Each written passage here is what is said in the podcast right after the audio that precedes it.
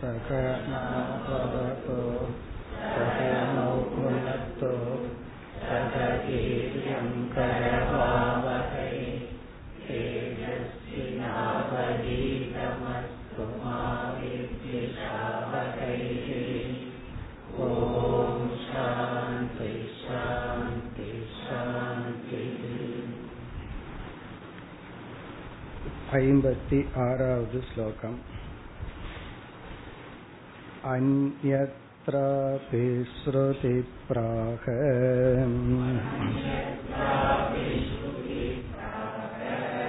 पुत्रात् वित्तात् तथान्यतः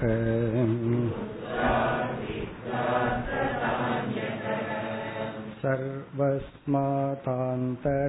तत्त्वम्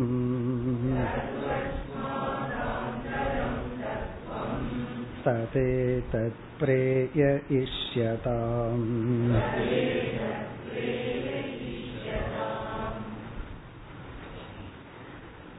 வித்யாரண்யர் தான் நிலைநாட்டிக் கொண்டு வருகின்ற கருத்து பல இடங்களில் பல உபனிஷத்துக்களில் பேசப்பட்டுள்ளது என்று கூறுகின்றார் அகம் ஆத்மா இந்த ஆத்மா ஒன்றாக இருப்பினும் நான் என்ற சொல் நாம் மூன்று இடங்களில் பயன்படுத்துகின்றோம்.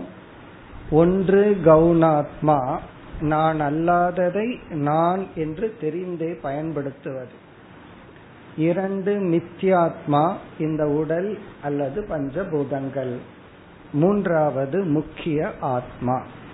இதை கூறியதற்கு பிறகு ஆத்மசேஷக என்றால் எனக்கு உதவி செய்கின்ற அனைத்தும். அவைகளிடத்தில் எனக்கு பிரியம் அன்பு உள்ளது. ஆனால் ஆத்மாவாகிய என்னிடத்தில் வரையறுக்கப்படாத அன்பு உள்ளது என்று கூறி. ஆத்மா ஆத்மசேஷக பிறகு இரண்டு தத்துவத்தை அறிமுகப்படுத்தினார். துவேஷ்யம் உபேக்ஷம் என்று. உபேக்ஷம் என்றால் எந்த ஒரு பொருள் எனக்கு எந்த விதத்திலும் பிளஸ் அல்லது மைனஸ் உதவுவதும் இல்லை அல்லது கஷ்டத்தை கொடுப்பதும் இல்லை. அது உபேக்ஷியம். துவேஷ்யம் என்றால் எது எனக்கு கஷ்டத்தை கொடுக்கின்றதோ அதிலிருந்து நான் விலகி வருகின்றேன்.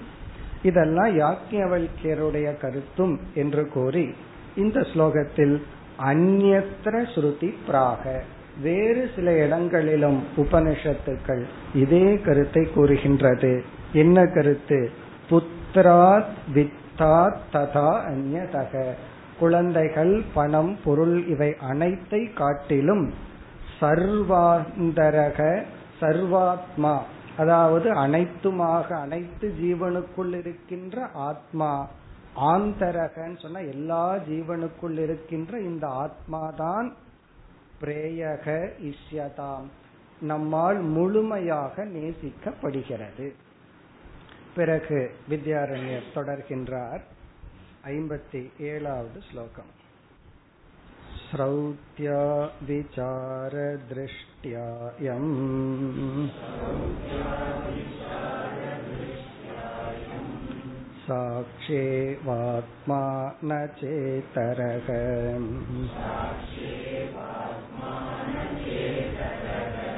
कोशान् पञ्चविविच्यान्तः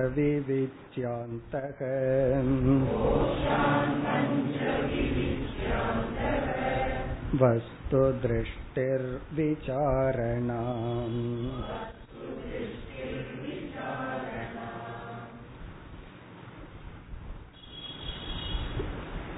இதற்கு முன் வித்யாரண்யர் மூன்று ஆத்மா என்று கூறிவிட்டார் கவுனாத்மா மித்தியாத்மா முக்கியாத்மா என்று கூறிவிட்டார்.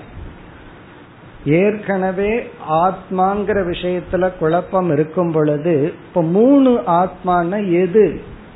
நான் என்ற கேள்வி வரும் பொழுது அறியாமையில் இருந்து ஒரு அத்தியாசம் செய்துவிட்டால் மற்ற ஆத்மாக்கள் வந்து விடும் அதாவது ஒரு இக்னரன்ஸ்னால அறியாமையின் காரணமாக ஏதாவது ஒன்றை தவறாக பார்க்கும் பொழுது நான்கிறது கவுனாத்மா மித்தியாத்மா வந்து விடும். அறிவு பூர்வமாக விசாரம் செய்து பார்த்தால் முக்கிய ஆத்மாதான் நான். இந்த அறிவை ஸ்ருதி நமக்கு கொடுக்கின்றது. இப்ப ஸ்ருதியின் அடிப்படையில் பார்வையில் நாம் முக்கிய ஆத்மா சாட்சி சொரூபம்தான் நாம் என்று இங்கு குறிப்பிடுகின்றார். அது எப்படி சுருதி கூறுகின்றது? நமக்கு புரிய வைக்கும் விதத்தில் விசாரம் செய்து நம்மை புரிய வைத்து உண்மையை காட்டுகின்றது. அப்ப தத்துவமான உண்மையான ஆத்மா முக்கிய ஆத்மா மீதி எல்லாம் தவறுதலின் விளைவாக வந்த அகம் அல்லது ஆத்மா. அதான் கூறுகின்றார். ஸ்ரௌத்தியா. அப்படின்னா ஸ்ருதி திருஷ்டியா. ஸ்ருதியினுடைய பார்வையில். உபனிஷத்தினுடைய பார்வையில் ரிஷிகளிடமிருந்து வெளிவந்த மந்திரங்களுக்குள் இருக்கின்ற அர்த்தத்தின் பார்வையில் அதாவது சப்த பிரமாணத்தின் பார்வையில் விசார திருஷ்டியா விசாரம் செய்து பார்க்கப்படும் பொழுது அப்படியே பார்த்தோம்னா நமக்கு உண்மை தெரியாது. ஆராய்ந்து பார்க்கும் பொழுது உன்னை வந்து ஜஸ்ட் பாக்கிறதுக்கும் அப்சர்வ் பண்றதுக்குமே வேற்றுமை உண்டு. ஒன்றை வந்து விசாரம் பண்ணி பார்க்கறதுக்கும் அப்படியே பார்க்கறதுக்கும் வித்தியாசம் இருக்கு. தெரிஞ்ச உதாரணம் தான் அதாவது வந்து மரத்துல அழகா யானை கலர்ல இருக்கு. நேரடியா பார்த்தா யானைன்னு நினைக்கிறோம். அந்த தும்பிக்கையில வேலை ஸ்பிரிங் போட்டு ஆடிட்டு இருக்குன்னு வச்சுக்கோமே. சோ அதுல ஒரு மோஷன் மூமெண்ட்டும் இருக்கு. உடனே நேச்சுரலா அது யானைன்னு நினைக்கிறோம். ஆனா விசார திருஷ்டியா? அங்க விசாரம் செய்து பார்த்தால் அங்கு வந்து மரம்தான் யானையாக காட்சி அளிக்கிறது. அதான் ஸ்ரௌத்தியா உபனிஷத்தின் பார்வையில் எப்படி விசார திருஷ்டியா? அயம் சாட்சி ஏவ ஆத்மா. இந்த சாட்சி சைத்தன்யந்தான் ஆத்மா. நஜ இதரக. நீதி இரண்டும் மெய்ப்பொருள் அல்லது ஆத்மா அல்ல. இப்ப நான்கிற சொல்லுக்கு சரியான பொருள் மீதி இரண்டு அல்ல. நச்ச இதரகன கவுனாத்மாவும் அல்ல மித்தியாத்மாவும் அல்ல. இங்க மித்திய நம்ம சரீரம். இந்த உடலும் ஆத்மா அல்ல. பிறகு வேற யாராவது நான் நினைச்சா அதுவும் ஆத்மா அல்ல. எப்படி? விசார திருஷ்டியா? சுருத்தியினுடைய விசார திருஷ்டியில். அந்த விசாரம் தான் இரண்டாவது வரியில சொல்ற. கோஷான் பஞ்ச விவிச்சிய. ஐந்து கோஷங்களையும் விவேகம் செய்து நீக்கி. தைத்திரியோபனிஷத்துல படிச்சிருக்கோம். ஒவ்வொரு கோஷத்தையா நீக்கி. கோஷான் பஞ்சன அஞ்சு கோஷத்தையும் விவிச்சிய. விவிச்சியன்னா நீக்கி. அந்தர் வஸ்து திருஷ்டிகி விசாரணா. அந்தகன உள்ளே இருக்கின்ற திருஷ்டி தான் இந்த விசாரணா. இந்த விசாரணத்துக்கு லட்சணம் சொல்றார். விசாரணைன்னா என்ன? விசார திருஷ்டியில சாட்சி தான் ஆத்மான்னு சொல்லிட்டார். அப்ப அந்த விசாரணம் அப்படின்னா என்ன? அதை செஞ்சு காட்டுறார். பஞ்ச கோஷான் விதிச்சிய ஐந்து கோஷங்களையும் நீக்கி. இங்க நீக்கி அப்படின்னா அறிவு பூர்வமாக அறிவு பூர்வமாக நீக்கி புரிந்து கொண்டு அந்தர் வஸ்து திருஷ்டிகி. அதற்குள் இருக்கின்ற உண்மை பொருளை மெய்ப்பொருளை காண்பதுதான் விசாரணம். அப்போ உபனிஷத்தானது விசாரணை செய்து முடிவுக்கு வரும் பொழுது சாட்சி சைத்தன்யந்தான் ஆத்மா மற்றதெல்லாம் ஆத்மா அல்ல. இனி அடுத்த மூன்று ஸ்லோகங்களில் அந்த ஒரு விசாரணையினுடைய சாம்பிளை கொடுக்கிறார் எப்படி எல்லாம் உபனிஷத்துல விசாரம் செய்கிறது நம்ம வந்து உபனிஷத்துல எப்படி எல்லாம் விசாரம் செய்து இந்த உண்மையை புரிந்து கொண்டோம் அந்த விசாரணைக்கு வந்து ஒரு சிறிய உதாகரணத்துடன் விளக்கம் கொடுக்கின்றார் அடுத்து ஐம்பத்தி எட்டாவது ஸ்லோகம் जागर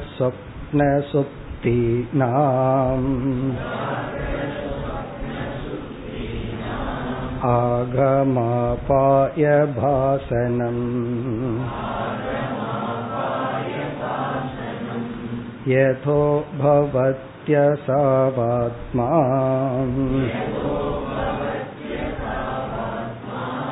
स्वप्रकाशच्चिदात्मकः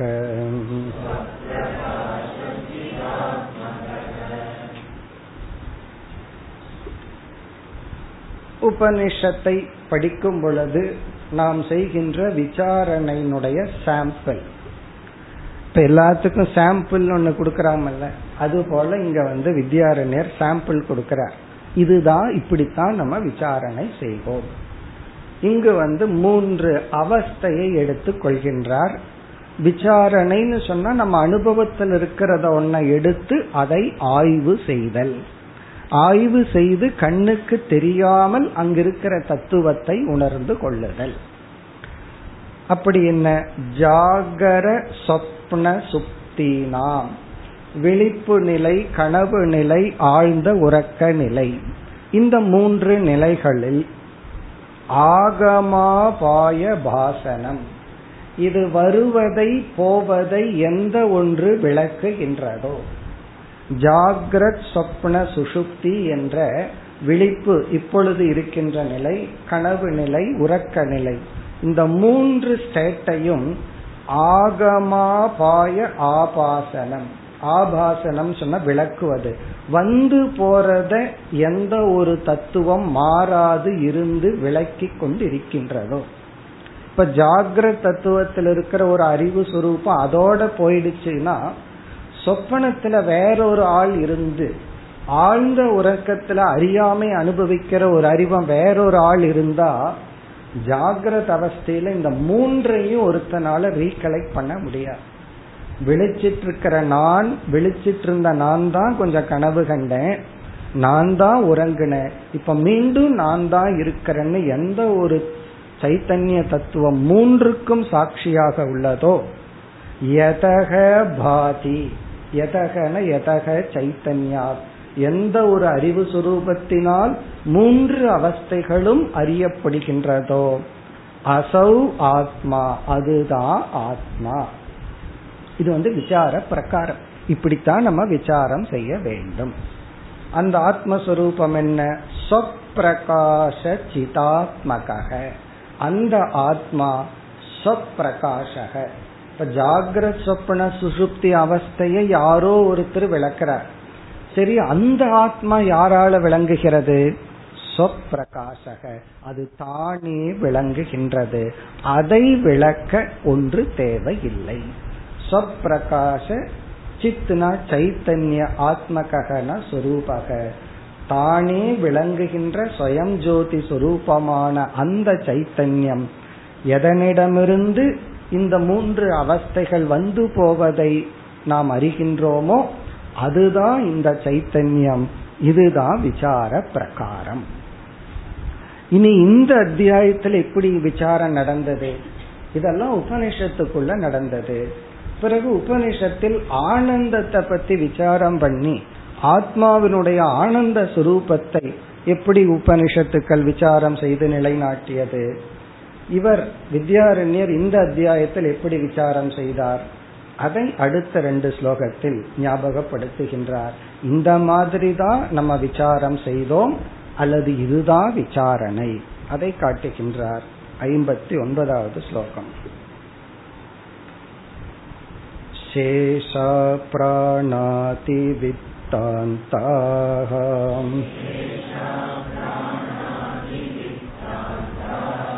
आसन्नास्तारतम्यतक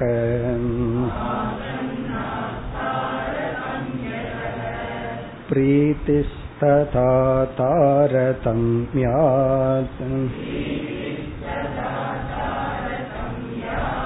तेषु सर्वेषु वीक्ष्यते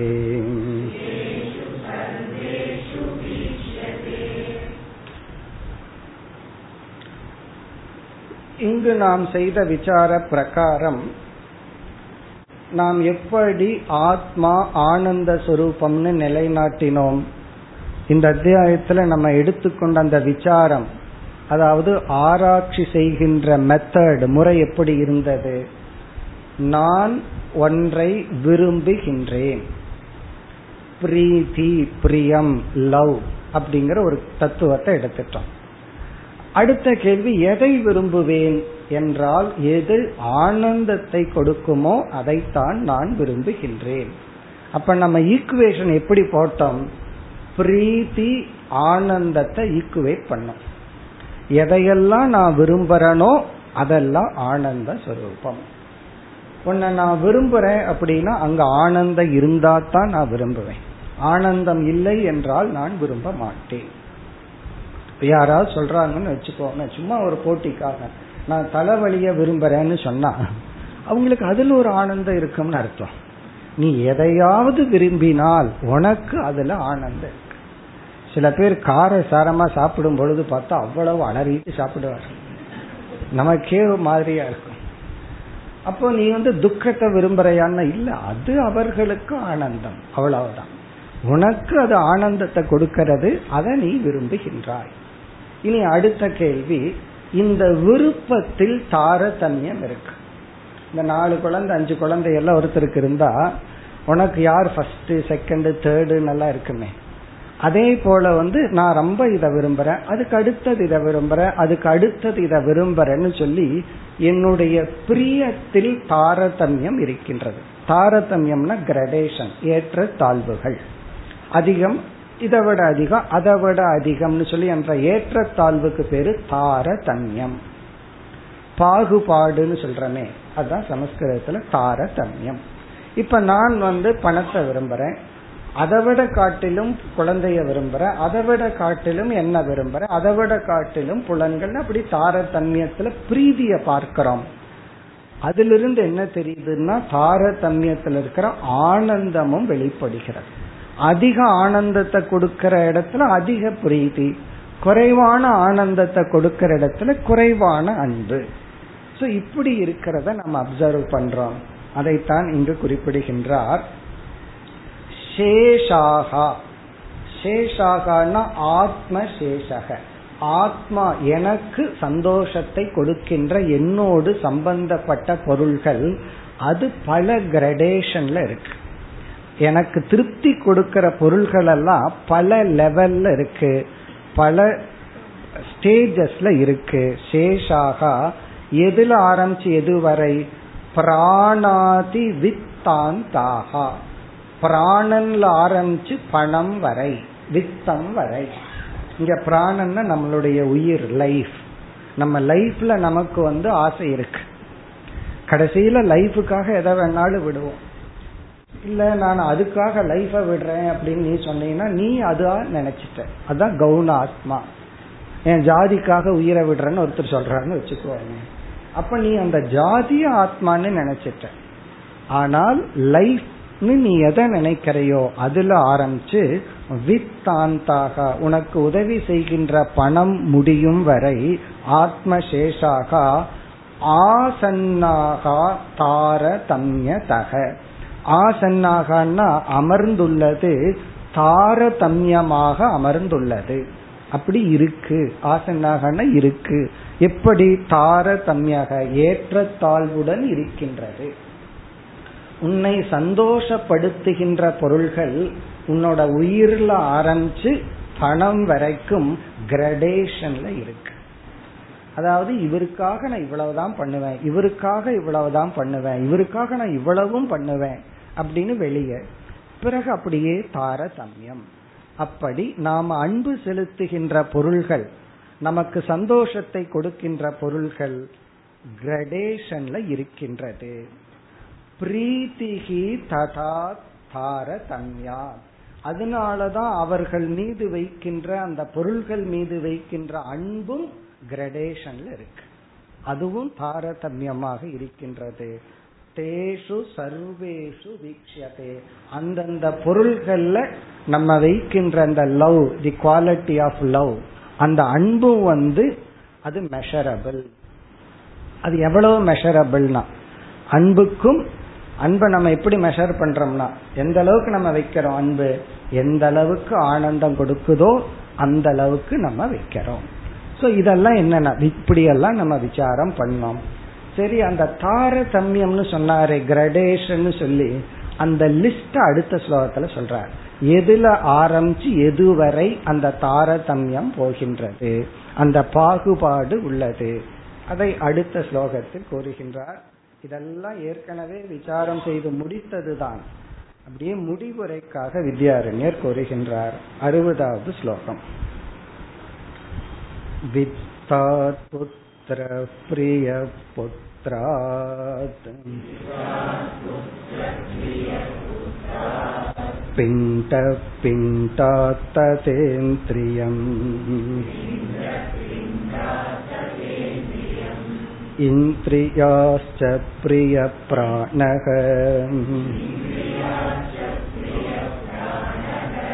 प्राणातात्मा प्रिय பரக.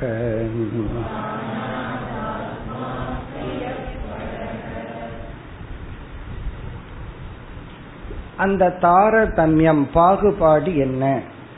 வித்தா புத்திரக பிரியக. நம்ம பணம் தான் பணம் தான் அப்படியே சேர்த்து வச்சுட்டே இருப்போம். பணத்துக்காக எல்லாத்தையும் காம்ப்ரமைஸ் பண்ணிடுவோம். தர்மத்தை காம்ப்ரமைஸ் பண்ணுவோம். நண்பர்களை காம்ப்ரமைஸ் பண்ணுவோம். எல்லாத்தையும் சேர்த்து வைப்போம். மகனுக்கு ஒரு உடல்நிலை சரியில்லை ஏதாவது ஒரு கஷ்டம் குழந்தைக்குன்னு வந்துட்டு என்ன பண்ணுவோம்? பணத்தை எல்லாம் விட்டுட்டு அந்த குழந்தையின் மீது தான் அதிக கவனம் செலுத்துவோம். அப்போ வித்தா புத்திரக பிரியக. முதல்ல பணம் தான் பிரியம். ஆனா மகன் வரும் பொழுது பணத்தை காட்டிலும் மகனைத்தான் நம்ம நேசிக்கிறோம். இதுல சில விதிவிலக்குகள் இருக்கு அது வேற விஷயம். அதை நம்ம இங்க பேச வேண்டாம். நம்ம பாசிட்டிவாவே போவோம். என்ன சில பேர் அதுக்கு ஆப்போசிட்டா இருக்கிற ஆளுகள்லாம் உண்டு. பொதுவா ஜென்ரலா அது விதிவிலக்கு. அதனால அதை இங்க எடுத்துக்க வேண்டாம். அதாவது பணம்னு சொல்லி பணத்துக்காக அலைவோம். ஆனா பையனுக்குன்னு வரும் பொழுது என்ன பண்றோம்? பணத்தை விட பையனைத்தான் நம்ம நேசிக்கிறோம். இனி அடுத்தது என்னன்னா புத்திராத் பிண்டக. பையனை விட அடுத்தது யார நம்ம நேசிக்கிறோம்னா? நம்முடைய உடல். நம்முடைய உடலைத்தான் பையனை காட்டிலும் நம்ம நேசிக்கிறோம். இத சொன்ன உடனே சில பேர்த்துக்கு நானெல்லாம் அப்படி இல்லை. சுயநலவாதி இல்லை. அப்படின்னு எல்லாம் சொல்லுவோம். இந்த உடலே ஆரோக்கியமா இல்லைன்னா உங்க பையனை தான் இப்படி பாத்துக்க முடியும். பையன் மீது தான் இப்படி பிரியம் வைக்க முடியும். அப்ப இந்த உடல் தான். அதை நம்ம ஹானஸ்டா மனசுக்குள்ள ஒத்துக்குவோம். பையன்கிட்ட எல்லாம் போய் சொல்ல வேண்டாம். உன்னை விட எனக்கு என் உடம்பு தான் முக்கியம் எல்லாம். இது நம்ம மனசுக்குள்ள இருக்கிற ஒரு ட்ரூத் நம்ம உடல் தான். இப்ப புத்திரனை காட்டிலும் பிண்டக. இல்ல ஒருத்தர் சொல்றாரு இல்ல என் உடலையே அழிஞ்சாலும் பரவாயில்ல. நான் பையனைத்தான் பையனுக்காக என் உடலையே அழிச்சுக்கிறேன்னு சொன்னா உடனே என்ன ஞாபகத்துக்கு வரணும்? இப்பொழுது இவருக்கு ஆத்மா கவுன ஆத்மா ஆகிவிட்டது. புத்திரனையே ஆத்மான்னு நினைச்சிட்டார். அப்படித்தான் வித்யாரண்யர் ஏற்கனவே சொல்லியிருக்கார். இனி அடுத்தது பிண்டாத் இந்திரியம். உடலை காட்டிலும் புலன்கள் அதிக முக்கியம். அதிக ஆனந்தத்தை கொடுக்கிறது. அதிகமா காம்ப்ரமைஸ் பண்ணுவோம். ஏன்னா புலன்களுக்கா புலன்கள் வந்து இந்திரிய புலன்கள் வந்து உடலை விட மிக முக்கியம். அது நம்ம அனுபவத்தில் இருக்கிறோம். இந்திரியாச்ச பிரிய பிராணக இப்ப லைஃபே போயிரும். கைய காலை எடுத்தா தான் லைஃப் இருக்கும்னு என்ன பண்ணுவோம்? அந்த புலன்களையும் விட்டு கொடுத்துறோம். கை கால்களையும் நம்ம வந்து சரின்னு சொல்லி ஹாஸ்பிட்டல்ல விட்டுட்டு வந்துடுறோம் சில பேர் ஹாஸ்பிட்டல் போய் எதோ விட்டுட்டு வருவார்கள். சில பேர் கைய காலை விட்டுட்டு வருவார்கள். காரணம் என்ன? சர்ஜரி பண்ணித்தான் ஆகணும். அப்பதான் நீங்க உயிரோடு இருப்பீங்கன்னு சொன்னா அப்போ இந்த உடலை காட்டிலும் புலன்களை காட்டிலும் லைஃப் தான் முக்கியம் அப்படின்னு வரும் பொழுது நம்ம என்ன பண்றோம்? நேச்சுரலி அதுக்கு முக்கியத்துவம் கொடுக்கிறோம். இப்படி நமக்கு கிரடேஷன் அப்படியே இருக்கு. அடுத்தது பிராணாத் ஆத்மா பரப்பிரியக. இந்த லைஃப காட்டிலும் முக்கிய ஆத்மா பரப்பிரியக. அன்கண்டிஷனலி நான்கிற ஆத்மாவைத்தான் நம்ம நேசிக்கின்றோம். அப்படின்னு என்ன இந்த உடலை காட்டிலும் லைஃபை காட்டிலும் சூக்ம சரீரத்தை காட்டிலும் நாம நிபந்தனையற்று நேசிப்பது ஆத்மாதான். இனி வந்து அடுத்த ஸ்லோகத்திலிருந்து வித்யாரண்யர் இனி ஒரு தலைப்புக்குள் நுழைகின்றார் அடுத்து அறுபத்தி ஓராவது ஸ்லோகம் एवं स्थिते विवादोऽत्र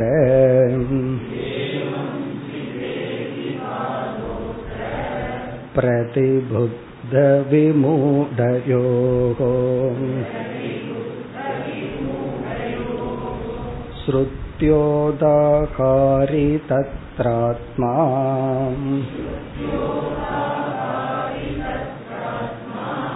प्रेया नित्येव निर्णयः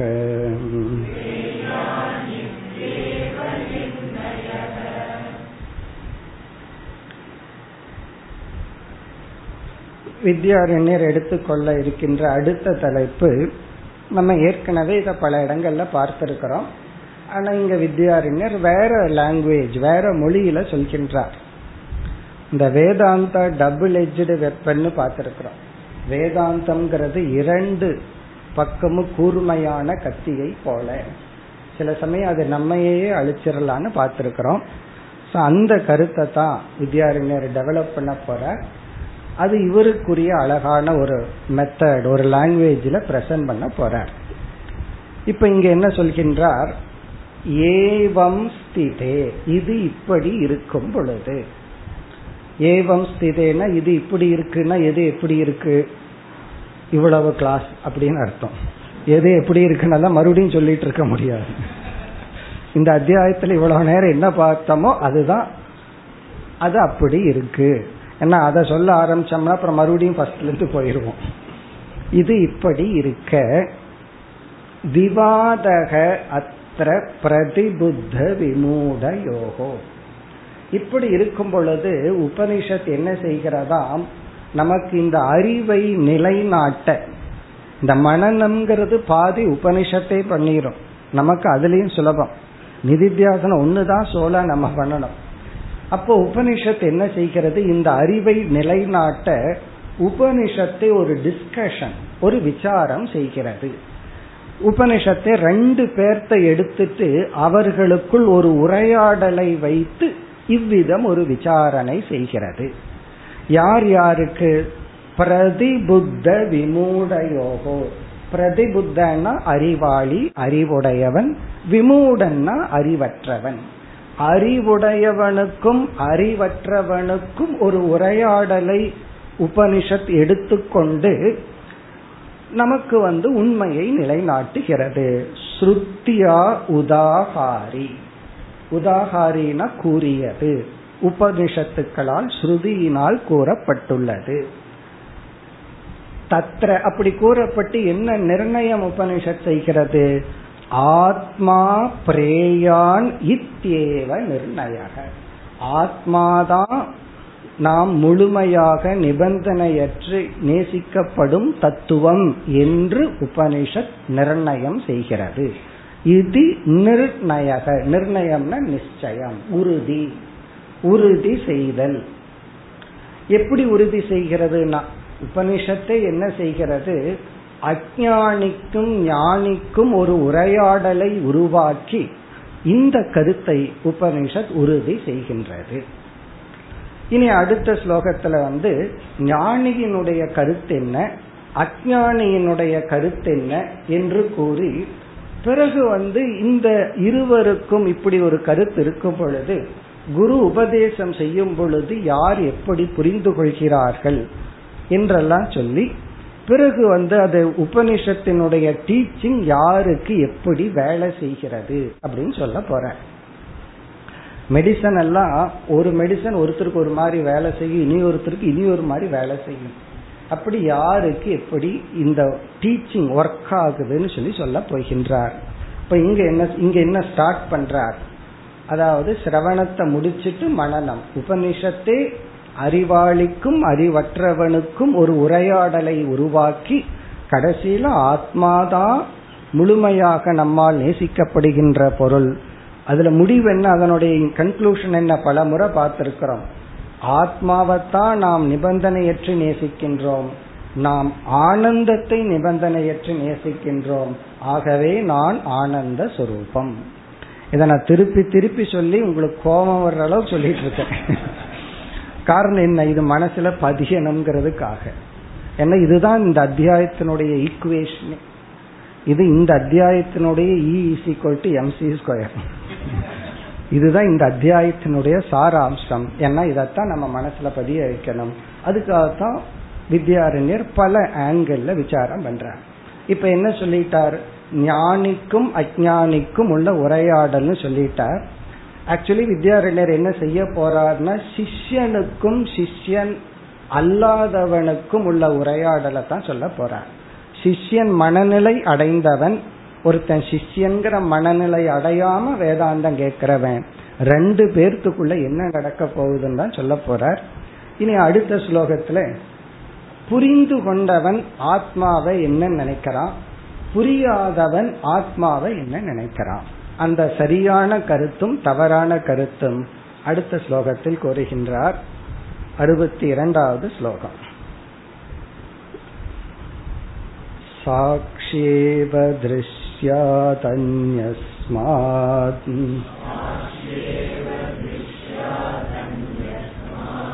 प्रेया नित्यागतत्त्ववित्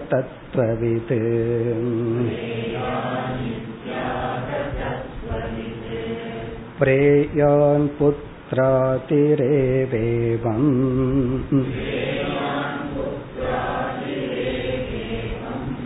भोक्तुं साक्षीति मूढधीः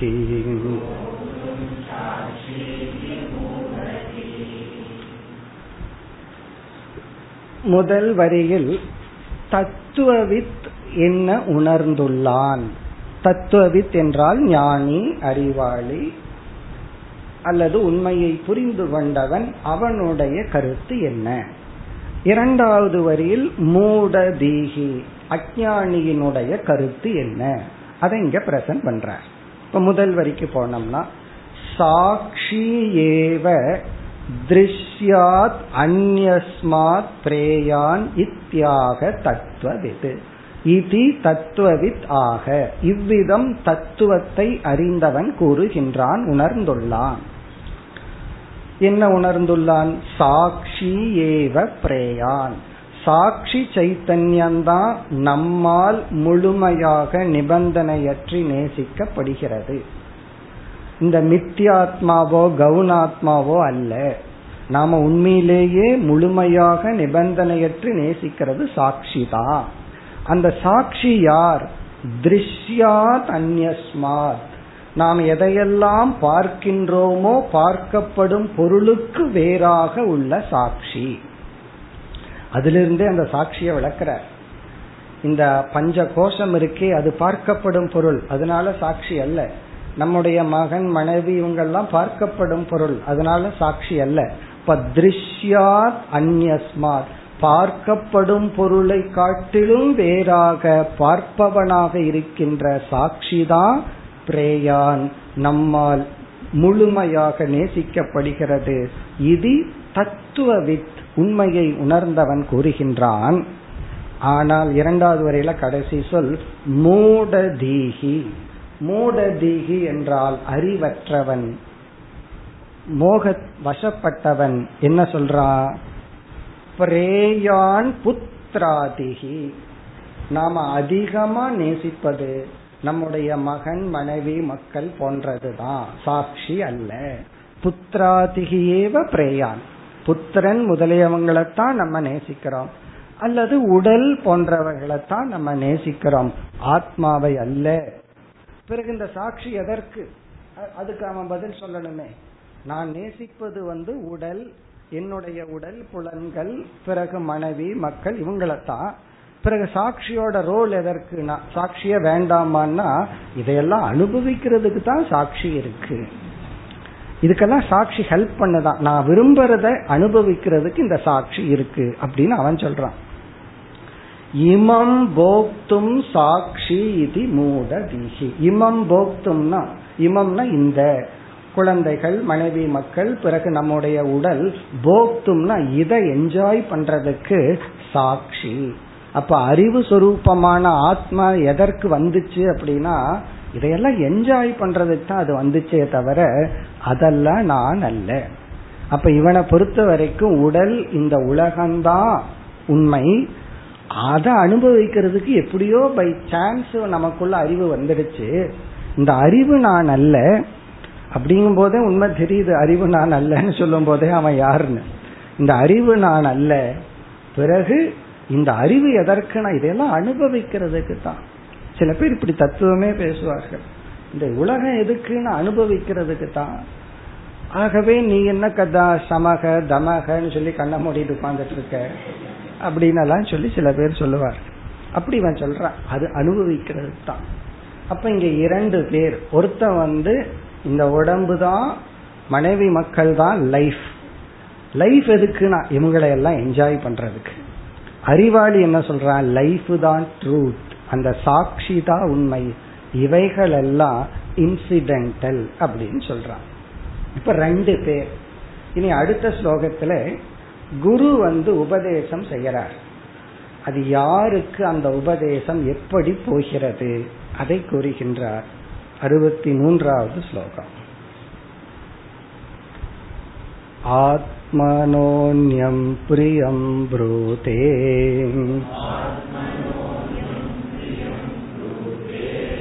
शिष्यश्च प्रतिवाद्यपि तस्योत्तरं वचो बोध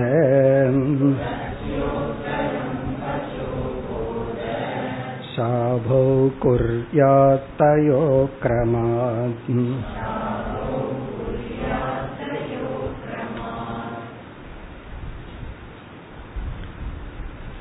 இங்கு வித்யாரண்யர் என்ன சொல்கின்றார் என்று நாம் விளக்கம் பார்த்துட்டு பிறகு இந்த ஸ்லோகத்திற்குள் செல்லலாம் மிக ஒரு அழகான அருமையான ஸ்லோகம் மிக அழகா பிரசன்ட் பண்ணியிருக்கார் இது வந்து டெய்லி நம்ம லைஃப்ல நடந்துட்டு இருக்கிறத தான் சொல்றார். நடக்காதது எதையோ சொல்லவில்லை. முதல்ல நம்ம விளக்கம் பார்ப்போம். பிறகு ஸ்லோகத்துக்குள்ள போவோம். அதாவது ரெண்டு பேர் இருக்கிறார்கள். ஒருவன் வந்து மாணவன் சிஷ்யங்கிற மனநிலையை அடைந்தவன். அவன வித்யாரண்யர் இந்த ஸ்லோகத்துல சிஷ்யன் அப்படிங்கிற வார்த்தையில அழைக்கின்றார். இனி ஒருவன் சிஷ்யன்கிற மனநிலையை அடையாதவன். அவனை இந்த ஸ்லோகத்துல பிரதிவாதி அப்படின்னு அழைக்கிறார். பிரதிவாதினா என்ன சொன்னாலும் எதிர்த்து பேசுபவன். ஏதாவது சொன்னா இல்ல அப்படின்னு எதிர்த்து சொல்றது. நாம் சொல்வதை ஏற்றுக்கொள்ளாதது. இங்க சிஷ்யன் அப்படின்னு சொன்னா அறிவுக்கு தயாரானவன் அர்த்தம். பிரதிவாதினா அறிவுக்கு தயாராகாதவன். இப்ப ரெண்டு பேர் இருக்கின்றார்கள். அறிவுக்கு தயாரானவன் அறிவுக்கு தயாராகாத நிலையில் இருப்பவர். இங்கேயும் புரிஞ்சுக்கணும் அந்த நேரத்துல அறிவுக்கு அவன் தயாராகல. அவனுக்கு நேரம் நல்லா இருந்தா தயாராவான். இப்ப பிரதிவாதி சிஷ்யன். இப்ப குரு வந்து ஒரு உபதேசம் செய்யறார். அது சிஷ்யனுக்கு ஒரு விதத்துல அமைகிறது பிரதிவாதிக்கு வேறு விதத்தில் அமைகிறது. இங்க இவர் ரொம்ப அழகான வார்த்தையை பயன்படுத்துறார். சிஷ்ய மனநிலையை அடைந்தவனுக்கு குருவினுடைய உபதேசம் ஒரு அறிவாக ஞானமாக தத்துவமாக அது அமைகிறது. அவனுக்கு பிரதிவாதிக்கு வந்து ஒரு சாபமாக அமைகிறது அப்படின்னு சொல்ற இது என்னன்னு ஒரு எக்ஸாம்பிள் பார்ப்போம். இது வித்யாரண்யரே விளக்கிறார். அடுத்த ஸ்லோகத்திலிருந்து விளக்குறார் அது எப்படி? அப்படின்னு. இது வந்து புதுசா கருத்தல்ல. இதுதான் டெய்லி நம்ம வீட்டுல நடந்துட்டு இருக்கு இது நடந்துட்டு வந்திருப்போம். கிளாஸ் முடிஞ்சு போய் இதுதான் நடக்க போகுது. இப்போ ஃபர்ஸ்ட் ஒரு எக்ஸாம்பிள் பார்ப்போம். இப்போ ஒரு குரு இருக்கார். ஒரு சிஷ்யனை அப்சர்வ் பண்றார். அவருக்கு சில குழந்தைகள் இருக்கிறார்கள். அதுல வந்து அந்த சிஷ்யனுக்கு ஒரு குழந்தை மீது அதிகமான பற்று வந்துடு வர்றத கவனிக்கிறார். அளவு கடந்த பற்று. ஒரு குழந்தை மீது லிமிட்லெஸ் அன்பை காட்ட ஆரம்பிக்கிறார். அப்ப குரு என்ன நினைக்கிறார்? அவனை கரையேற்றணும். அவனுக்கு அதை புரிய வைக்கணும். அதாவது அன்புங்கிறது இருக்கணும். எதுவுமே அளவு கடந்துட்டு அது நல்லதல்ல. அப்ப அவனுக்கு வந்து நீ வந்து இந்த குழந்தையின் மீது அதிக அன்பை வைக்காதே. அப்படி அதிக அன்பை வச்சா அது உனக்கும் நல்லதல்ல குழந்தைக்கும் நல்லதல்ல. குழந்தையினுடைய வளர்ச்சிக்கே உன்னுடைய அன்பு தடையா இருக்கும். பிறகு அது உனக்கும் நல்லதல்லன்னு சொல்லி அவர் வந்து உபதேசம் பண்றார். நம்ம எக்ஸாம்பிளுக்காக மூணு பாயிண்ட் எடுத்துக்குவோம். ஃபர்ஸ்ட் என்ன செய்யறார்? நீ வந்து அதிக அன்பு செலுத்தினால் அதனுடைய விளைவு என்னாகும் அப்படின்னா அந்த பையன் கெட்டுருவான். அவனுடைய வாழ்க்கையே அழிஞ்சிருந்த இந்த செல்லம் கொடுத்து குழந்தைகளை கெடுத்துட்டோன்னு சொல்றோமே அதைத்தான் சொல்றோம். அதனால நீ அதிக அன்பு கொடுத்து குழந்தைய அழிச்சிடாத கெடுத்துறாத அப்படி குழந்தை கெட்டுட்டா பிறகு நீயே அந்த குழந்தைய வெறுக்க ஆரம்பிச்சிருவ. எந்த குழந்தையின் மீது ஒரு காலத்துல அதிக அன்பு வச்சையோ அதே குழந்தையின் மீது அதிக வெறுப்பை நீயே வைப்ப. அல்லது வேற நடக்கலாம். இவர் வெறுக்காட்டி பரவாயில்ல. அவன் என்ன பண்ணாலும் யார கொலை பண்ணிட்டு வந்தாலும் நான் வெறுக்க மாட்டேன்னு இவர் சொல்லலாம். ஆனா பையன் வந்து அப்பாவை வெறுக்க ஆரம்பிச்சிருவான். காரணம் என்ன? ரொம்ப பொசசிவா இருக்கார். எனக்கு ஃப்ரீடம் கொடுக்கலன்னு சொல்லி நீ யார் மீது அதிக அன்பு வைக்கிறையோ அவர்களே உன்னை வெறுக்க ஆரம்பித்து விடுவார்கள். இப்ப ரெண்டு பாயிண்ட் ஒன்னா நீ வெறுத்துருவ. ஏன்னா அவன் ஒழுங்கா இருக்க மாட்டான் அல்லது அவன் உன்னை வெறுத்து விடுவான். இவன் சொல்றான் இந்த ரெண்டும் நடக்காது. அவனும் வெறுக்க மாட்டான் நானும் வெறுக்க மாட்டேன்னு சொன்னா பிறகு குரு அவனுக்கு அறிவை கொடுக்கறதுக்கு இனி ஒரு ரியாலிட்டியை எடுத்துக்கிறார். மரணம் என்ற ஒன்று உங்களை எப்படியும் பிரித்து விடும். அப்ப அவருக்கு அறிவை கொடுக்கிறார். டெத் ஒரு ஃபேக்டர் இருக்கு. அந்த மரணத்தினால நீங்க ஒரு காலத்துல பிரிஞ்சுதான் ஆகணும்.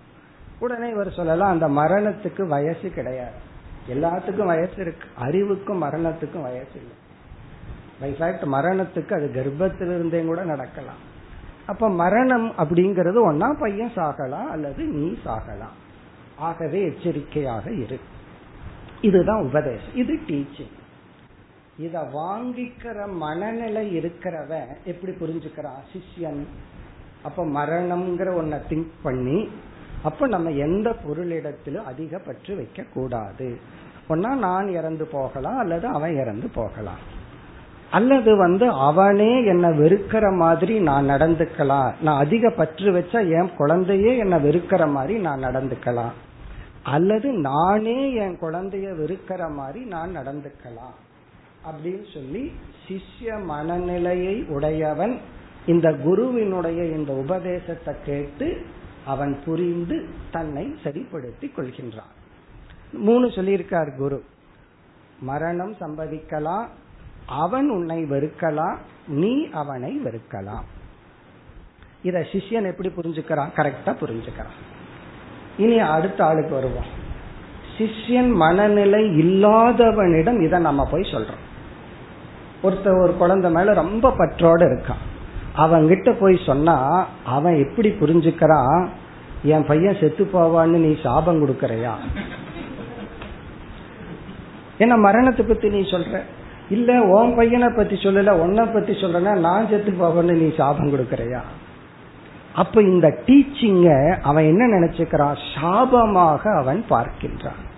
நீ ஒரு குழந்தை மீது ரொம்ப பற்று வச்சேன்னா மரணம்ங்கிறது ஒண்ணு இல்லை நீ வந்து பிரிஞ்சுதான ஆகணும் அப்படின்னு சொன்னா அப்ப நீ சாபம் கொடுக்கறையா? இதுதான் அவனுடைய கேள்வி. நான் குழந்தைய சொல்லல ஒன்ன சொல்றேன்னா அப்ப நான் செத்து போவோன்னு நீ சபிக்கிறையா? சரி சாவை பத்தி பேச வேண்டாம். அவன் உன்னை வெறுத்துருவான்னா அப்ப குழந்தையே என்ன வெறுப்பான்னு சாபம் கொடுக்கறையா? நீயே அவனை வெறுத்துருவேன் அப்ப நான் வெறுப்பன்னு சாபம் கொடுக்கறையா? அப்ப இந்த டீச்சிங்க தகுதி இல்லாதவன் ஒரு சாபமாக கருதுகின்றான். இதே பிரின்சிபல் சிஷ்ய மனநிலைய அடைஞ்சவன் வந்து இத அறிவா எடுத்துட்டு விசாரம் பண்றான். சிஷ்ய மனநிலை இல்லாதவன் இதை ஒரு சாபமாக எடுத்துக் கொள்கின்றான். இதனுடைய அர்த்தம் என்னன்னா இந்த டீச்சிங் அவனுக்கு வெறுப்பு கோபம் இவைகளை எல்லாம் கொடுக்கு நீங்க ஒருத்தருக்கு ஒரு அறிவை கொடுக்க போய் அவங்களுக்கு கோபம் வந்துச்சு அப்படின்னா உங்களுடைய டீச்சிங் அவருக்கு சாபம் அர்த்தம். நீங்க எத்தனை முறை ஒருத்தருக்கு அறிவை கொடுக்க போய் அவங்களுக்கு கோபம் வந்திருக்கோ அத்தனை முறை இதுதான் நடந்திருக்கு. அப்படின்னு என்ன அர்த்தம்? நீங்க அறிவை கொடுக்கும் பொழுது அவர்கள் அறிவை வாங்கும் மனநிலையில் இல்லை. ஒருத்தன் அறிவை வாங்குற மனநிலையில இல்லாதப்போ அவங்களுக்கு போய் ஒரு அறிவை கொடுத்தோம் அப்படின்னா அந்த சாபம்னு இந்த இடத்துல அர்த்தம். கோபம்தான் சாபம். பிறகு என்ன நீ ரிஜெக்ட் பண்ற. எனக்கு சப்போர்ட் பண்ண மாட்டேங்கிற. எப்பவுமே என்ன கண்டா உனக்கு பிடிக்காது. இதெல்லாம் ஏன் வருதுன்னா உண்மையை சொல்றதுனால. அல்லது உபதேசம் பண்றதுனால. அல்லது டீச்சிங்னால அதனாலதான் சுபாஷிதத்துல யாருக்கு டீச் பண்ண கூடாதுன்னு தான் பெரிய லிஸ்ட் இருக்கு. எப்ப டீச் பண்ண கூடாது யாருக்கு உபதேசம் பண்ண கூடாது இந்த மூர்க்கசிய உபதேசக மூர்க்கனுக்கு உபதேசம் பண்றதனுடைய விளைவு என்னன்னு எத்தனையோ ஸ்லோகங்கள் இருக்கு. அதாவது அப்படின்னா என்ன மூர்க்கன்னா அறிவை வாங்க தகுதியற்றவன். இது மறைக்கிறது அல்ல. அந்த அறிவுக்கு தகுதி இல்லாதப்போ ஒரு அறிவை நம்ம கொடுத்தோம் அப்படின்னா ஒருவர் வந்து பொறாமையினால ஒரு செயல்பட்டு இருக்காரு அது அவருக்கே தெரியல. நம்ம போய் நீ பொறாமையினாலதான் இப்படி பண்றேன்னு சொன்னா எவ்வளவு கோவம் அவங்களுக்கு வரும். அவங்க அதை அறிவாவா எடுத்துக்கிறாங்க. காரணம் என்ன? அந்த அறிவை வாங்குகின்ற மனநிலையில் இல்லை.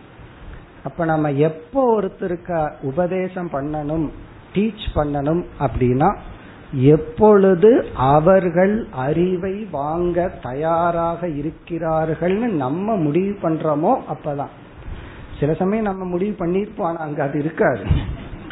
பட் இதே அறிவை நம்ம கோபமா சொன்னோம் அப்படின்னா அந்த இடத்துல நம்மளும் அறிவை கொடுக்கல. கோபத்தை வெளிப்படுத்துறோம் சில உண்மைகளை நம்ம கோபமா சொன்னோம்னா அந்த இடத்துல டீச்சிங் நடக்கல. கோபத்தை உண்மையின் மூலமா வெளிப்படுத்துறோம். உண்மைங்கிற ஒரு கேடயத்தை வச்சுட்டு வெளிப்படுத்துறோம். அவங்க அந்த உண்மையை பார்க்க மாட்டாங்க கோபத்தை தான் பார்ப்பாங்க. இப்ப நீங்க கோபமா கூட சொல்ல வேண்டாம். சாந்தமா நிதானமா ஒரு உண்மையை சொன்னா அந்த அறிவை வாங்குற ஸ்டேட் ஆஃப் மைண்ட் அவர்களுக்கு இல்லை என்றால் அது அவர்களுக்கு பெயின் வருத்தத்தை கொடுக்கும் கோபத்தை கொடுக்கும் வெறுப்பை கொடுக்கும். நம் மீது உள்ள அன்பு தான் அதுக்கு த அன்பு தான் இல்லாம போகும்.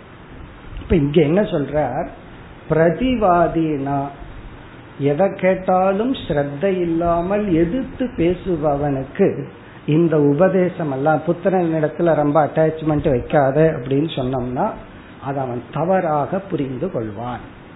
அதே இது சிஷ்யன் அதை சரியாக புரிந்து கொண்டு அதிலிருந்து அறிவை அடைவான். இது வந்து வேதாந்தம் மட்டுமல்ல நம்ம லைஃப்ல பிராக்டிக்கல் லைஃப்ல நம்ம வந்து குழந்தைகளுக்கோ ஈவன் பெற்றோர்களுக்கோ அல்லது நண்பர்களுக்கோ அல்லது ஆபீஸ்லயோ எனி டூ ஹியூமன் பீயிங் ரெண்டு மனுஷனுங்களுக்கு இடையில நம்ம இடத்துல இருக்கிற ஒரு அறிவை இனி ஒருத்தருக்கு கொடுக்க பார்ப்போம். அது பல சமயத்துல ஏன் கிளாஷ் ஆகுது சண்டை வருது அப்படின்னு சொன்னா அந்த அறிவை வாங்குகின்ற மனநிலையில் அவர்கள் இல்லை. அப்படி இல்லாதப்ப அறிவை கொடுக்காம இருக்கிறது தான் அறிவு. அறிவை கொடுக்கிறது அறிவீனம். அப்ப அந்த இடத்துல நம்ம வந்து உபதேசம் பண்ணக்கூடாது.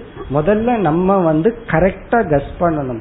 அறிவை வாங்குற தகுதி அவங்களுக்கு இருக்கு? அந்த மனநிலை இருக்கா? இருந்தா பேச ஆரம்பிப்போம். இல்லை அப்படின்னா பேசாம இருக்கணும். இதையும் சரியா புரிஞ்சுக்கணும். சில சமயங்கள்ல அவங்களுக்கு புரியுதோ இல்லையோ சொல்றத சொல்லிட்டு போயிடும் அவங்க கேட்கறாங்களோ இல்லையோ அது வேற விஷயம். ஆனால் ஒரே ஒரு டீச்சிங் ஒருத்தருக்கு வந்து உபதேசமா படுது ஒருத்தருக்கு ஹர்ட் தன்னை ரிஜெக்ட் பண்ணிட்டாங்கன்னு படுது இப்ப கிளாஸுக்கு கிளாஸ் ஆரம்பிச்சிட்டோம் ஒருத்தர் லேட்டா வர்றார். லேட்டா வந்து எல்லாத்தையும் முதிச்சுட்டு வந்து முன்னாடி உட்கார்றாருன்னு வச்சுக்கோமே. அப்ப நான் அவரை தனியா கூப்பிட்டு சொல்றேன். அதாவது நீங்க லேட்டா வர வேண்டாம் பட் அப்படி வந்தால் பின்னாடி உட்காருங்க. அவர் சிஷ்யனா இருந்தா என்ன புரிஞ்சுக்குவார்? சுவாமி ஒரு அறிவை கொடுத்தார். சிஷ்ய மனநிலையில் இருந்தா என்ன எப்படி இப்படி சொல்லலாம்? என்ன எப்படி இப்படி சொல்லலாம்? உடனே கோபம் வரலாம். அப்போ உபதேசம் ஒண்ணுதான். அந்த உபதேசம் சிஷ்யங்கிற மனநிலையை அடைந்தவனுக்கு ஞானமாகிறது. அந்த மனநிலையை அடையாதவர்களுக்கு சாபம் ஆகிறது இங்க அதே வார்த்தையை பயன்படுத்துற பிரதிவாதிக்கு சாபமாகும் சிஷ்யனுக்கு போதமாகும்னு சொல்றார். இது வேதாந்தத்துல மட்டுமல்ல எவ்ரிவேர் எல்லா இடத்திலையும் இதுதான் நடந்து கொண்டு இருக்கின்றது. அதுல அதனால என்ன நம்ம தெரிஞ்சுக்கணும்னா அறிவுக்கு தகுதி இருப்பவர்களிடம் நம்ம அறிவை கொடுக்கணும். இல்லைன்னா பேசாம இருக்கணும். ஏன்னா அவங்க அறியாமையில அதிக சந்தோஷமா இருக்காங்க.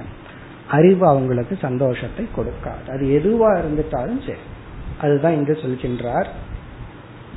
இப்ப வந்து முதல் வரியில் ஆத்மனக அந்யம் பிரியம் ப்ரூதே சிஷ்யஸ்த பிரதிவாத்தியபி அதாவது சிஷ்யனும் பிரதிவாதியும் அறியாமையில் இருக்கின்றார்கள். சிஷ்யனுக்கு உண்மை தெரியல. பிரதிவாதினா சிஷ்யன் அல்லாத மனநிலை இருப்பவனுக்கு உண்மை தெரியல. ரெண்டு பேருமே இந்த தவறான கருத்துடன் இருக்கிறார்கள். அது முதல்ல சொல்றார். பிறகு குரு உபதேசம் பண்ணும் பொழுது சிஷ்யனுக்கு அறிவாகிறது. சிஷ்யன் அல்லாதவனுக்கு அதுவே சாபம் ஆகிறது இப்போ ரெண்டு பேரும் தவறான கருத்து என்ன? ஆத்மனக அந்யம் பிரியம். ஆத்மாவுக்கு வேறான ஒன்னத்தான் நான் நேசிக்கிறேன். ஆத்மனக அந்யம் பிரியம்னா ஆத்மாவைத்தான் நம்ம நேசிக்கிறோம்னு உண்மை. அதுதான் உபனிஷத்தினுடைய டீச்சிங் அதுதான் யதார்த்தம். ஆனா அறியாமையில் சிஷ்யனும் அப்படித்தான் நினைச்சிட்டு இருக்கிறான் பிரதிவாதியும் அப்படித்தான் நினைக்கிறான். ஆத்மனக அந்யம் பிரியம் புரூதே. புரூதேனா சொல்கிறார்கள் நினைக்கிறார்கள். இப்ப இரண்டு பேரும் தவறான கருத்துடன் இருக்கிறார்கள். இப்ப சிஷ்யன் எப்படி தவறான கருத்துடன் இருக்கலாம்னு கேட்கக்கூடாது. தவறான கருத்துடன் இருக்கிறதுனால தான் சிஷ்யன். அவன் சரியான கருத்துடன் இருந்தா அவனே குரு தானே. அப்ப சிஷ்யனும் தவறான கருத்துடன் இருக்கிறான். பிரதிவாதியும் தவறான கருத்துடன் இருக்கின்றான். சிஷ்யஸ்ட பிரதிவாதி அபி. அதாவது சிஷ்யன்னா அறிவை அடையும் மனநிலையை தகுதியை அடைந்தவனும் அறிவை அடையல அறிவை அடையும் தகுதியை அடைந்துள்ளான். அதுதான் வித்தியாசம். அறிவை அடையிற தகுதியை அடைஞ்சிட்டான். அவனும் தவறான கருத்துடன் தான் இருப்பான். பிரதிவாதின்னு சொன்னா ஸ்ரத்தையற்றவன். அதெல்லாம் பின்னாடி சொல்ல போறாரு. சாஸ்திரத்தை நான் நம்ப மாட்டேன் குருவை நம்ப மாட்டேன். அவங்க எல்லாம் ஏதோ சொல்றாங்க. அப்படித்தான் நான் எடுத்துக்குவேன். எனக்குன்னு தெரிஞ்சாதான் நான் நம்புவேன் அப்படின்னு சொன்னா இத்தனை நாள உனக்கு என்ன தெரிஞ்சிருக்கு? அப்போ இவனுடைய அறிவுக்கு தெரியும். இவனுடைய அறிவுக்கு தெரியாதனால தானே சாஸ்திரத்தை கிட்ட இருந்து அறிவை எடுக்கிறோம். இப்ப பிரதிவாதி பிரதிவாதினா எதிர்த்து பேசுபவன் ஸ்ரத்தையற்றவன். சுருக்கமா சொன்னா அறிவுக்கு தகுதியற்றவன். இருவரும் என்ன நினைக்கிறார்கள்? ஆத்மாவுக்கு வேறானதைத்தான் நான் நேசிக்கிறேன்னு தவறாக நினைக்கிறார்கள். ஆனால் தஸ்ய உத்தரம் வச்சக. உத்தரம் வச்சகன டீச்சிங் பதில். தஸ்யன அந்த இருவருக்கும் குருவினுடைய டீச்சிங் ஆசிரியரனுடைய உபதேசம். தஸ்ய உத்தரம் வச்சக போதசாபௌ குர்யா தயோகோ கிரமாத். ஒருவனுக்கு போதமாக அமைகிறது இனி ஒருவனுக்கு சாபமாக அமைகின்றது. போத சாபௌ போதம் கிரமாத். கிரமாத்னா இன் ஆர்டர் அப்ப யாருக்கு போதம்? சிஷ்யனுக்கு அது போதமாக அமைகிறது. தயோகோ அந்த இருவரில் பிரதிவாதிக்கு சாபம் அது சாபமாக அமைகின்றது. அப்ப என்ன ஆகுதுன்னா குருவே சாபமுட்டு இருக்காருன்னு அர்த்தம். யாருக்கு? ஸ்ரத்தை அற்றவனுக்கு பிறகு அவருடைய கிளாஸே என்ன ஆகுதுன்னா ஒருவருக்கு ஞானம். இது வேதாந்தத்துல மட்டுமல்ல இவன் எத்திக்ஸ் தர்ம விஷயத்திலையும் வேல்யூ விஷயத்திலையும் ஏதாவது ஒரு நல்லதோ சரியான அறிவு நம்ம கிட்ட இருந்தால் அதை வாங்குற மனநிலை இல்லாதவர்களிடம் கூறினால் அது அவர்களுக்கு சாபம். அவங்களுக்கு சாபமா இல்லையா அவங்க நமக்கு சாபம் விட்டு விடுவார் நீ என்ன எனக்கு உன்னை எப்பவுமே பிடிக்காது எனக்கு சப்போர்ட் பண்ண மாட்டேன் என்ன குறை சொல்ற? இப்படித்தான் அவர்கள் சொல்வார்கள். இப்ப இத நம்ம புரிஞ்சுட்டோம் அப்படின்னா நம்ம யாருக்கு சாபம் கொடுக்க கூடாதுன்னு அர்த்தம். அப்படின்னு என்ன? யாருக்கு உபதேசம் செய்யக்கூடாது. இந்த வேதாந்தம் படிச்ச உடனே நமக்கு ஒரு ஆர்வம் ஓவரா வந்துடும் யாருக்காவது நம்ம படிச்ச அறிவை சொல்லணும் கொடுக்கணும் கொடுக்கணும். ஏற்கனவே பார்த்துட்டோம் கடைபிடித்தேன் கொள்வார் இல்லை. நான் கடை விரிச்சிட்டேன் வாங்கறதுக்கு தான் ஆள் இல்லை அப்படின்னு சொல்லி. அந்த எண்ணம் நல்ல எண்ணம். அந்த எண்ணத்துல தப்பு கிடையாது. நம்ம பெற்ற இன்பம் இனி ஒருவருக்கு பெறணும். ஏன்னா ஒரு சிறிய அறிவு வந்த உடனே எவ்வளவு சேஞ்ச் நமக்குள்ள வருது? மற்றவங்கெல்லாம் அந்த அறிவு இல்லாம எவ்வளவு கஷ்டப்பட்டுட்டு இருக்காங்க? அதை பார்த்த உடனே ஈஸியா இன்ஜெக்ட் பண்ணிடலாமா இந்த அறிவை? நம்ம தான் கஷ்டப்பட்டு வந்த இந்த பெற்றோர்கள்லாம் அப்படித்தான் நினைக்கிறாங்க. நான் பட்ட கஷ்டத்தை பையன் படக்கூடாது. இவர் கஷ்டப்பட்டதுனால தான் இன்னைக்கு இவ்வளவு சம்பாரிச்சு நல்லா இருக்கார். பையன் கஷ்டப்படாம நல்லா இருக்கணும். அந்த எண்ணம் நல்லது but that is not real அதுல ஒரு ரியாலிட்டி கிடையாது. நீ பட்ட கஷ்டத்தை அவன் படணும். நீ நாலு பேர்த்துக்கிட்ட ஏமாந்த மாதிரி அவனும் நாலு பேர்த்துக்கிட்ட ஏமாறணும். அப்பொழுதுதான் அவனுக்கு அறிவு வரும். நம்ம அறிவை எடுத்து அப்படியே இனியொருத்தருக்கு கொடுக்க முடியாது. சாப்பாடும் கூட வாயில தானே துளிக்க முடியும். அதுக்கு மேல அவங்க சாப்பிட்றதான ஒரு ஸ்தூல வஸ்துவுக்கே எப்படின்னா சூக்மமான வஸ்துவுக்கு இந்த சாஸ்திரம் கேட்கிற மனநிலையை அடையிறதே சாதாரண விஷயம் அல்ல அந்த மனநிலையை அடைஞ்ச நம்ம அந்த மனநிலையை அடையாதவர்களிடம் எப்படி பேச முடியும்? பேசக்கூடாது. அப்படி பேசினால் அது சாபம். அல்லது சாஸ்திரத்தையே தவறாக புரிந்து கொண்டு அவர்கள் அந்த சாஸ்திரத்துக்கே விரோதமாக நினைத்து கொண்டு பேசுவார்கள். காரணம் என்னன்னா சிஷ்ய மனநிலை அடையவில்லை. அதனால் நம்முடைய பிரார்த்தனை என்னன்னா சிஷ்யனுடைய மனநிலையை அடைய வேண்டும். உபனிஷத் பிரார்த்தனை அழகான ஒரு வரி இருக்கு. உபனிஷத்சு தர்மா தேமயி சந்து. உபனிஷத்தில் சொல்லப்பட்டுள்ள தர்மங்கள் என்னிடத்தில் இருக்கட்டும் அப்படின்னு ஒரு பிரார்த்தனை ஸ்லோகம். நம்ம எல்லாம் படிச்சதுதான்.